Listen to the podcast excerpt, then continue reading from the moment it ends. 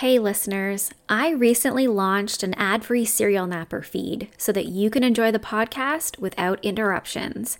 Elevate your serial napper listening experience by joining my Patreon community and get yourself an ad free feed on Spotify. For just $2 a month, you can become a member today and unlock ad free episodes while still supporting the podcast. It's super easy. Just visit Serial Napper on your Spotify app and click the button at the top that says Exclusive Episodes for Subscribers. Don't use Spotify for your listening? No problem.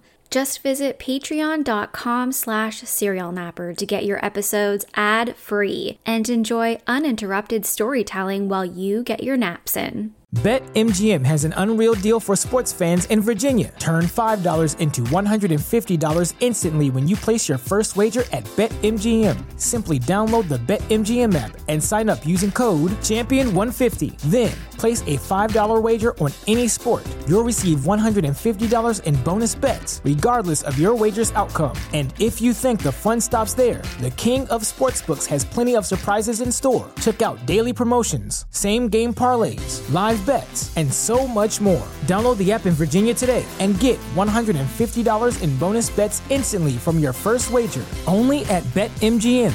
BetMGM and GameSense remind you to play responsibly. See BetMGM.com for terms. 21 plus only, Virginia only. New customer offer, subject to eligibility requirements. Rewards are non withdrawable bonus bets that expire in seven days. Please gamble responsibly. Gambling problem? Call 1 800 Gambler. Promotional offer not available in Washington, D.C.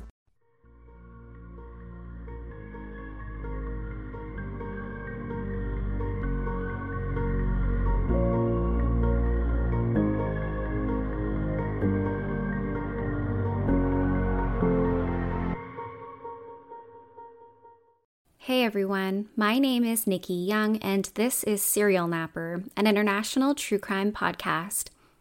I'm back with another true crime story to lull you to sleep or perhaps to give you nightmares. It's a tale as old as time. When 25 year old Alexandra Pesic married her husband, Joe, she believed that she had found the man of her dreams, that the couple would live out the rest of their lives in blissful matrimony. What she didn't realize at the time was that she was getting so much more than a life partner. She was also getting a meddling mother in law named Jelka Pesic. While Alexandra believed that Jelka's controlling and nitpicking behavior was irritating and fully embodied the traits of a monster in law, she had no idea that her life was in very real danger. Not until she randomly received a copy of a true crime book in the mail featuring the story of a young woman who was being terrorized before finally being killed. The book highlighted several chilling passages describing horrific acts of violence against this woman, acts that would inspire the mother in law from hell to go through with her evil plan. So let's jump right in. Before Alexandra ever met and married her husband Joe, she was known to catch the attention of just about everyone. Alexandra has been described as this beautiful, tall blonde who was equally as funny and charming as she was gorgeous. Her parents had moved to the outskirts of Vancouver after immigrating to Canada from Yugoslavia, and she was said to be very close to them, particularly with her mother.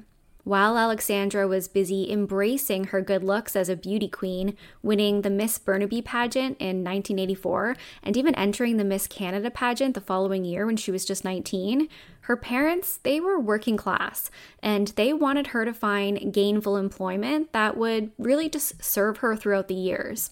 Really, she could have made it as a model. She definitely had the looks, the grace, and the charm, but she mostly just did the pageants for fun and because it helped her with her confidence. After graduating from high school, she became a dental assistant. She would work at the dental office all week, and then she would spend much of her weekend with her mother. One of the things that the mother and daughter duo really enjoyed doing together was attending open houses. Together, they would dream about the future and the possibility of one day owning one of these beautiful houses. It was during one of these open houses that Alex would meet her future mother in law. Alex and her mom overheard a woman speaking their native tongue of Yugoslavian, and they just had to introduce themselves. The woman's name was Jelka Pesic, and her family had also immigrated to Canada from Yugoslavia. They very quickly hit it off, as their families were quite similar in background and values. Jelka talked about how her family owned a car mechanic shop, and Alex, she mentioned that her car would need to be serviced soon, so maybe she would take it over there. Well, and Jelka, she saw this as an opportunity to set her son, Joe Pesic, up with this young, beautiful Yugoslavian woman. She told Alexandra to come by the shop, and then her son would fix her car right up for her. Sometimes I can't help but think about how insane it is that just one little conversation could completely change the trajectory of someone's entire life. This chance meeting between Alexandra and Jelka, it would destroy everything that was going right in Alex's life. But she had no idea about any of that when she brought her car into the Pesic family's mechanic shop and met Jelka's son, 27 year old Joe Pesic. First impressions, she thought he was really cute, and he thought that she was one of the most beautiful women that he had ever laid eyes on. But more than that, they hit it off right away. The pair had a lot in common, both coming from traditional Yugoslavian families. Joe asked her to go on a date where they would share their first kiss, and they became inseparable over the course of their relationship. Alexandra couldn't stop talking about this new man in her life. Shortly after they had begun dating, she would tell all of her friends that she was falling in love with him. He was the one. Joe was incredibly charming and romantic. He would show up randomly with a full bouquet of flowers in hand, not for any special occasion, just to show her how much he cared for her. He would also take her on the most romantic dates, including weekend trips away on his motorcycle. It was very much a whirlwind romance, and after just one month of dating, Joe popped the question and asked Alexandra to marry him. It appeared to be a dream come true. Joe's mother, Jelka, was over the moon excited to have a new daughter in law that she had practically handpicked. She jumped right into wedding planning, and this is when some of the red flags began to show. Now, Jelka wasn't fully waving around these giant red flags just yet. There were a few things here and there that certainly bothered Alexandra. The problem was, Jelka was disguising all of her demands as simple suggestions. But if Alexandra didn't like the suggestion, then it became a huge issue. Joe would have to get involved and manage the tension between his mother and his new fiance. But it didn't stop the two from constantly clashing. Jelka wanted a say in everything from the wedding decorations, the venue, and even the color of the dresses. The night before the wedding, Alexandra nearly decided to call it quits. She wasn't sure if she would be able to handle her new prospective mother in law's demands or suggestions. Alex and Jelka, they had been arguing nonstop during the wedding planning, culminating in a big fight at the rehearsal dinner. Her friends would try to calm her down and reassure her that she was just experiencing premarital jitters and that everything would be fine. So, the next day, June 11th, 1988, Alexandra and Joe, they get married in Vancouver in front of all of their friends and family.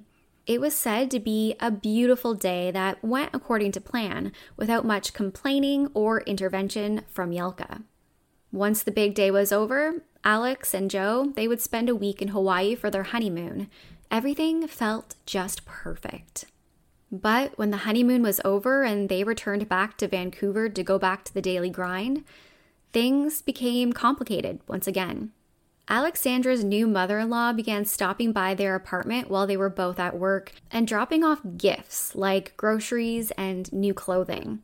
Alex would return home from the dental office at the end of the day to find her fridge and her cupboard stocked with food that she didn't buy. There was also new clothing purchased by Jelka that she thought Alex might like to wear. While some might believe this to be a thoughtful present, Jelka made the new clothing sound more like a serious suggestion to change the way that Alex dressed. Alex felt really uncomfortable with the way that Jelka was meddling in their lives, and she would constantly express this frustration to her new husband, Joe. It put him in a really uncomfortable position, stuck between his new wife and his mother. But more often than not, he would take Alex aside and just try to keep the peace with his mother. After all, he saw his mom nearly every day as he continued to work at the family mechanic shop. The dust would settle again, and then Joe's parents offered the couple a very sizable gift a $100,000 down payment that they could use on a new home.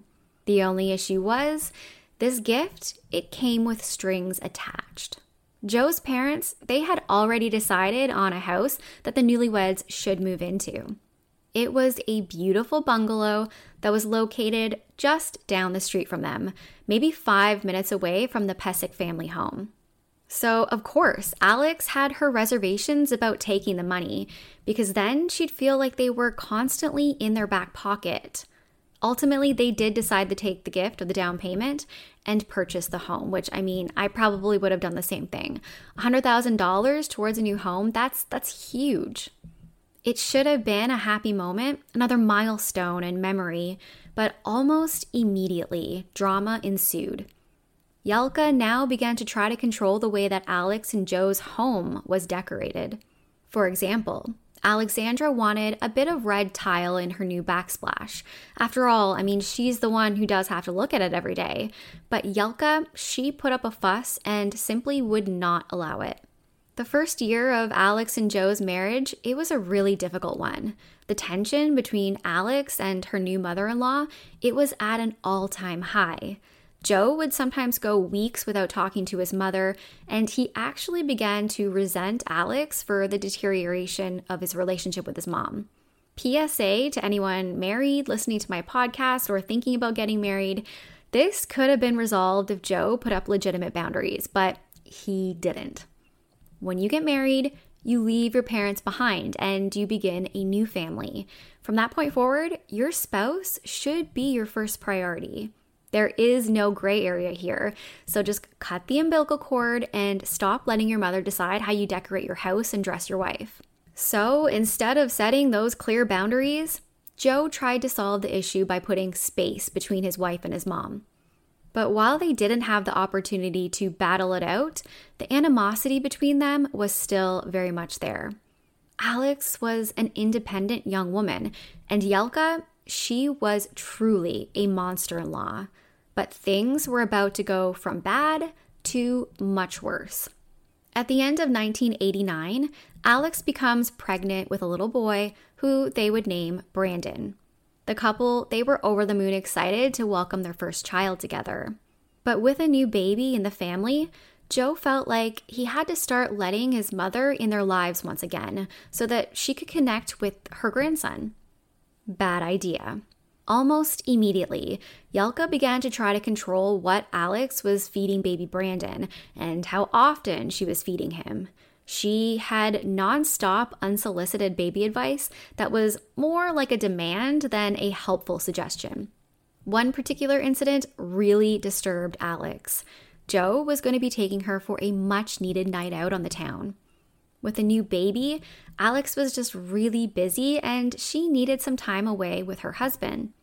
Joe thought that it would also be a great opportunity for his mother to connect with the baby, so Jelka was going to be taking care of him for the night. When they drop baby Brandon off at the house, Jelka mentions that she's going to be making him a tea that will help him sleep well. Brandon was exclusively breastfed, and Alex, she didn't want him having anything that wasn't breast milk. He was still really young, maybe five or six months old. Before leaving for their date night, Alex makes it perfectly clear to Jelka that Brandon is to only be fed breast milk. Alex and Joe have a nice date night out, and when they return to pick up the baby, they notice that he's in a very deep sleep. Alexandra touches Brandon to try to stir him, but he doesn't wake up. She checks his pulse and she feels that it is very weak. Alexandra asks Jelka if she gave him that tea, and she admitted that she did. So Alex and Joe, they rush the baby to the hospital because they have no idea what was in this tea, and Jelka, she's not being very forthcoming. Thankfully, Brandon is okay, but the trust, it's completely broken. Alex doesn't want Jelka to be left alone with her baby ever again, and I don't blame her. That night, Alex took baby Brandon to her mother's house to stay. This incident really was the straw that broke the camel's back because Alexandra, she was done trying to work things out with Joe's family. She gave him an ultimatum.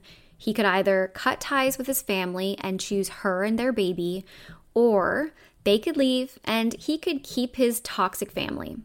It wasn't an easy decision. Financially, Joe was kind of trapped. He worked at the family mechanic shop, so if he were to cut ties, he would lose his job and his only source of income.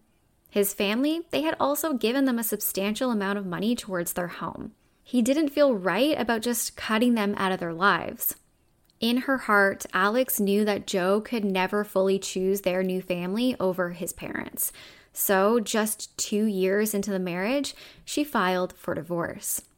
Joe and his family, especially Jelka, were shocked. I've got to assume that Jelka was so delulu that she thought that the marriage contract was somehow enough to keep Alex there no matter what. But Alexandra, she she was out. She was done. This was the beginning of a very ugly divorce case and custody battle.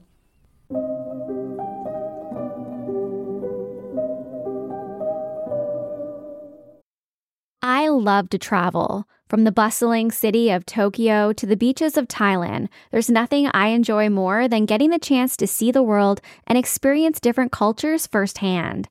But the language barrier, it can be an issue. Sure, you can use an app on your phone, but things often get lost in translation. I truly believe that learning at least some of the language of the land that you're visiting is the first step to ensuring a smooth and meaningful experience.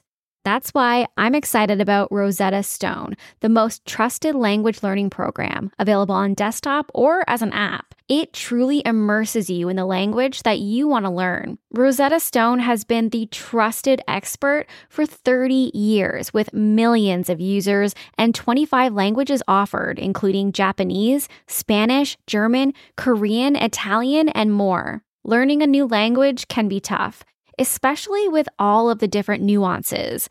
But Rosetta Stone is designed to help you speak like a local, so you'll feel confident in what you're saying. I don't know how many times I've been traveling to a new country and struggled to get my point across just because I wasn't properly pronouncing something that I thought I knew, which is why I love Rosetta Stone's built in true accent feature, which helps you master your accent.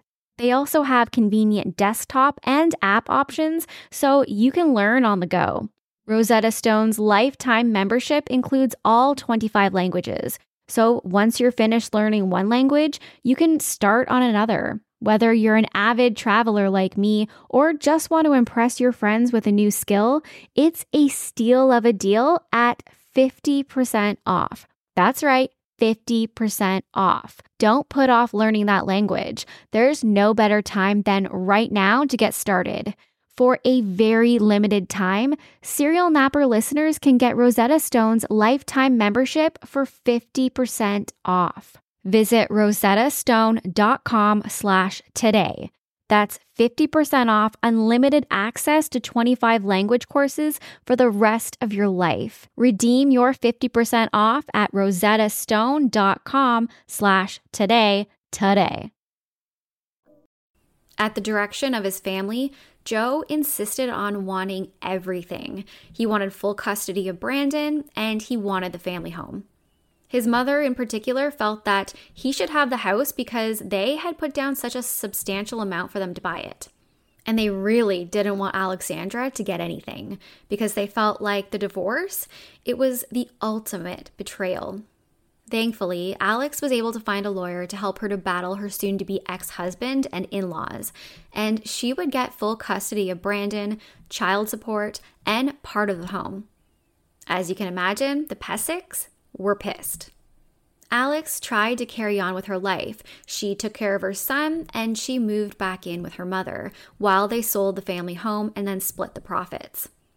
Meanwhile, the Pesics stewed in their anger. It's said that Joe was in arrears on his child support and he wasn't bothering to be a very active father, which is ridiculous because he had just fought tooth and nail to try to get full custody of this son, and now he's like a complete deadbeat. Beyond that, the Pesic family was threatening her. Things were so tense that Alex even gets a restraining order against Joe. She wants Joe and the rest of the Pesics to be far away from her. She goes to the police for help several times, but unfortunately, her pleas, they mostly went ignored. She's fearful that they will all conspire against her, and she had a reason to be fearful. One day, Alex received a random paperback book in the mail titled The Death of Cindy James by Neil Hall. Now, I covered Cindy's story in a previous episode. If you haven't listened to it, I highly recommend it because it's one of the most bizarre stories that I've ever heard, and law enforcement, they still don't know what happened to her. But if you are unfamiliar with the case, let me just give you a brief overview. In the book, it talks about Cindy, the victim, and how she felt like she was being stalked and harassed and terrorized by someone, but she didn't know who. She went to the police repeatedly, but police suspected that she was actually doing these things to herself and there was no one stalking her.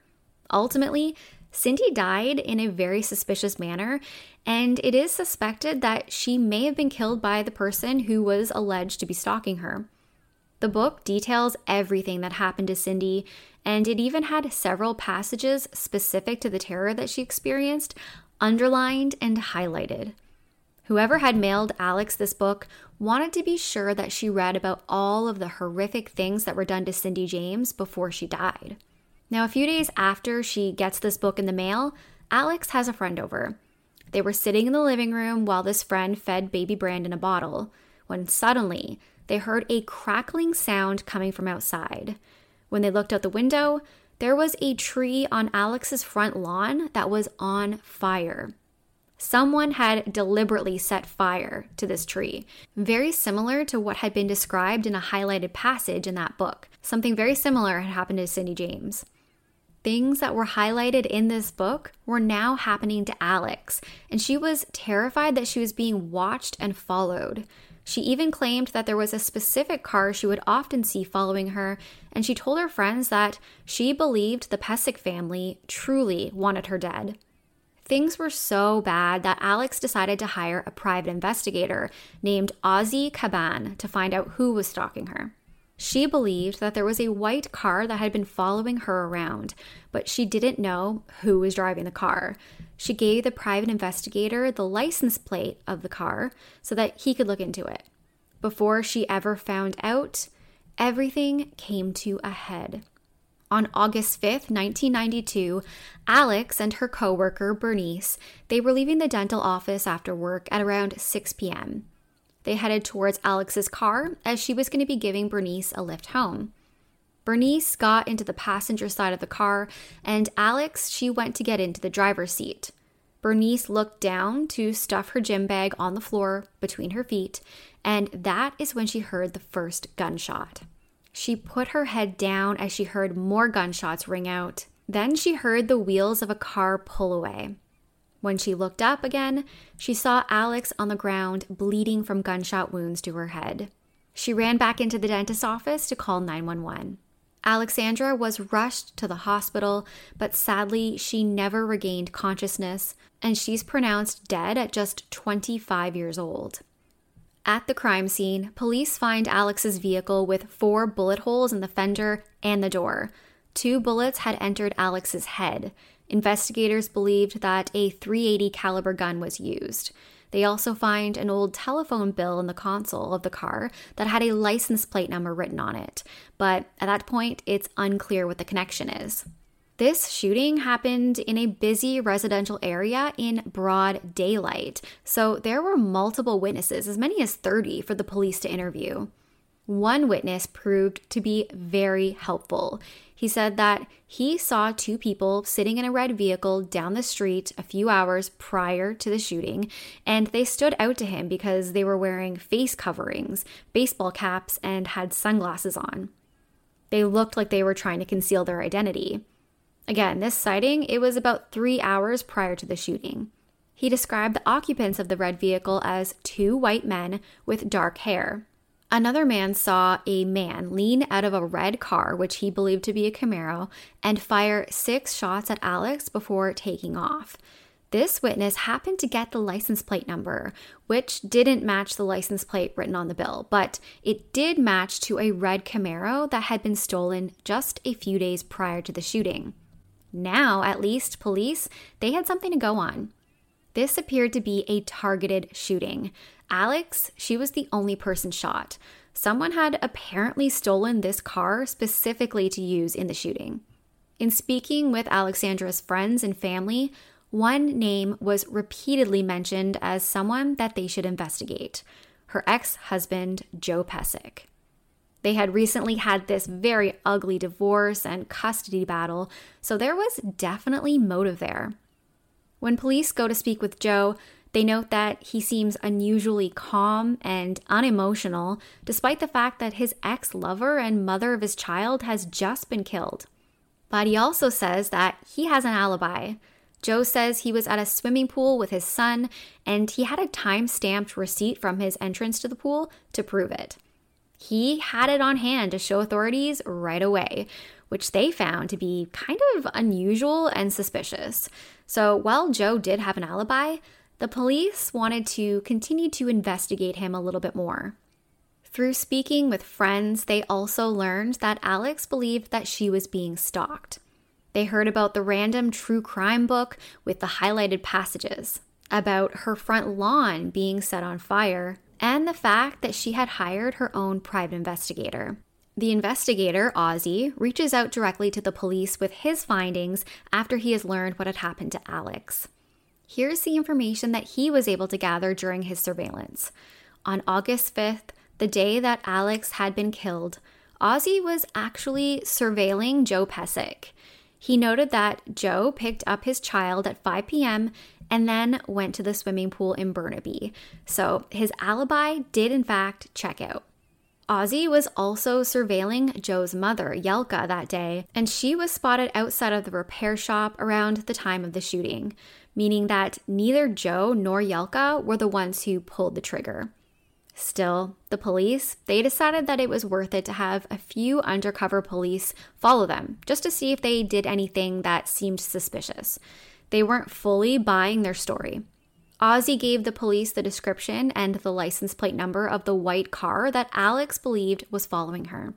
This was the same license plate number that had been found in Alex's car, scribbled on that old bill. It came back as belonging to a man named Milan Nanandik, who was a family friend who had even attended Alex and Joe's wedding. Milan didn't have much of a record, and the police weren't sure if he could have been involved in the shooting. A few days after Alex's murder, the stolen red Camaro is found abandoned in a McDonald's parking lot. A few of the McDonald's employees who were working that day witnessed this car being abandoned, and they told the police that they saw the red car come flying up into the parking lot. Two men got out and then jumped into a white car before again taking off. It's believed that the white car the getaway car, was the same one owned by Milan Nanandik, the one that had been following Alex prior to her murder. Inside of the red car, police find a palm print on the gear shift, a fingerprint on the license plate, and some hair on the passenger seat. The prints, they were in the system, and they turned out to belong to a man named Lawrence Delorme. He was a known car thief, and he was likely the one who was driving the red Camaro. Police decided that they would now need to also tail these two men to find out what their connection to this murder was. On the afternoon of August 10th, undercover police spot Milan going to the Pesic family home.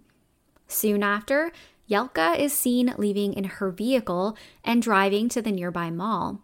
She parks in the underground parking lot, and the police observe Milan sit up in the back seat. Apparently, he was there hiding the whole time. Jelka and Milan go into the mall separately. They also leave separately. They get back into the car, and Milan gets on the floor into his hiding spot again as they drive back to Jelka's house. Now, when they arrive back, police decide that it's now or never. When Milan gets out of Jelka's car, police decide it's time to make an arrest. And when they take him into custody, they find him with $30,000 in cash in $100 bills. They arrest him on suspicion of Alex's murder, and it looked like he was paid handsomely to do it. Inside of his house, they also find a handgun in a Crown Royal whiskey bag with a box of shells. Six bullets were missing.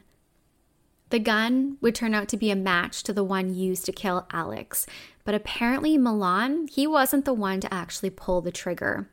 Milan pointed to a man named David Segoviano. Police speak with David's girlfriend, who says that he has actually been acting really strange within the past few days, even deciding to suddenly cut off all of his hair. She agrees to wiretap her phone to try to get more information out of her boyfriend about the shooting, and she records a minefield of evidence. He completely spills the beans. He confessed to being the one who actually pulled the trigger and shot Alex. He points a finger at Lawrence DeLorme, the car thief, for driving the red Camaro, Milan Nenendic for being the getaway driver of the white car, and he names Jelka Pesic as the mastermind behind the whole thing. Jelka had hated her ex daughter in law so much that she had taunted her from afar before hiring these men to kill her in broad daylight. A friend of Jelka's would seal her fate when she called in a very interesting tip. The friend claimed that she had been visiting Jelka when she asked her if she wanted to go for a walk. They walked right past Alex's house when suddenly Jelka decided to set the trees on the front lawn on fire. This friend also claimed that Jelka was obsessed with the Cindy James book, and she had likely been the one to have mailed it. She had seen it in the home before and suddenly it was missing after, so two and two together. In 1993, the three men involved in the shooting, as well as Alex's ex mother in law, Jelka Pesic, they go on trial for Alex's murder. They were all found guilty and given the maximum sentence for first degree murder in Canada, which is 25 years. No charges would ever be laid against Alex's ex husband, Joe Pesic. Police, they just couldn't prove that he had any involvement. But there has always been a suspicion that he knew more than he was willing to say, especially with that little piece of evidence to prove his alibi. It was kind of strange. Alexandra's mother was able to get full custody of little Brandon, which was likely the best thing for him, and exactly what Alex would have wanted. Joe basically abandoned his son and neglected to pay child support for the kid that he viciously fought Alex custody for. In 2008, Jelka applied for early release, but she was denied. There was very little sympathy for a woman who had her innocent daughter in law gunned down just because she felt betrayed by a divorce. Alex's family would sue Jelka Pesic in a wrongful death claim and eventually settled for $350,000, which would be used to care for Brandon until he turned 18, when he would be given the remainder of the money as an inheritance. The bit of good news that we can take away from this tragedy is that Brandon didn't have to grow up with a vile grandmother and a deadbeat dad. But sadly, because of their actions, he would also miss out on knowing his mother, Alexandra, who quite literally had the mother in law from hell. That's it for me tonight.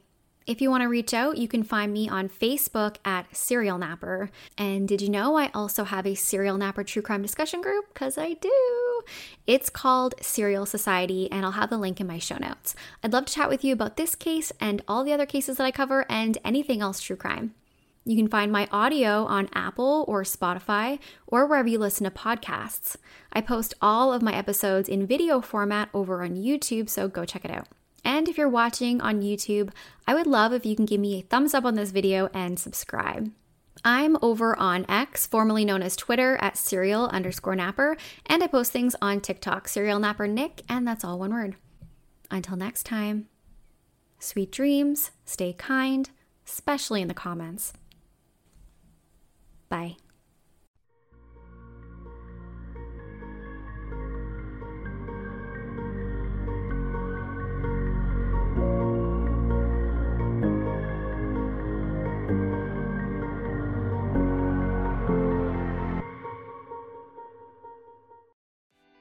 What's so special about Hero Bread's soft, fluffy, and delicious breads, buns, and tortillas? Hero Bread serves up 0 to 1 grams of net carbs, 5 to 11 grams of protein, and high fiber in every delicious serving.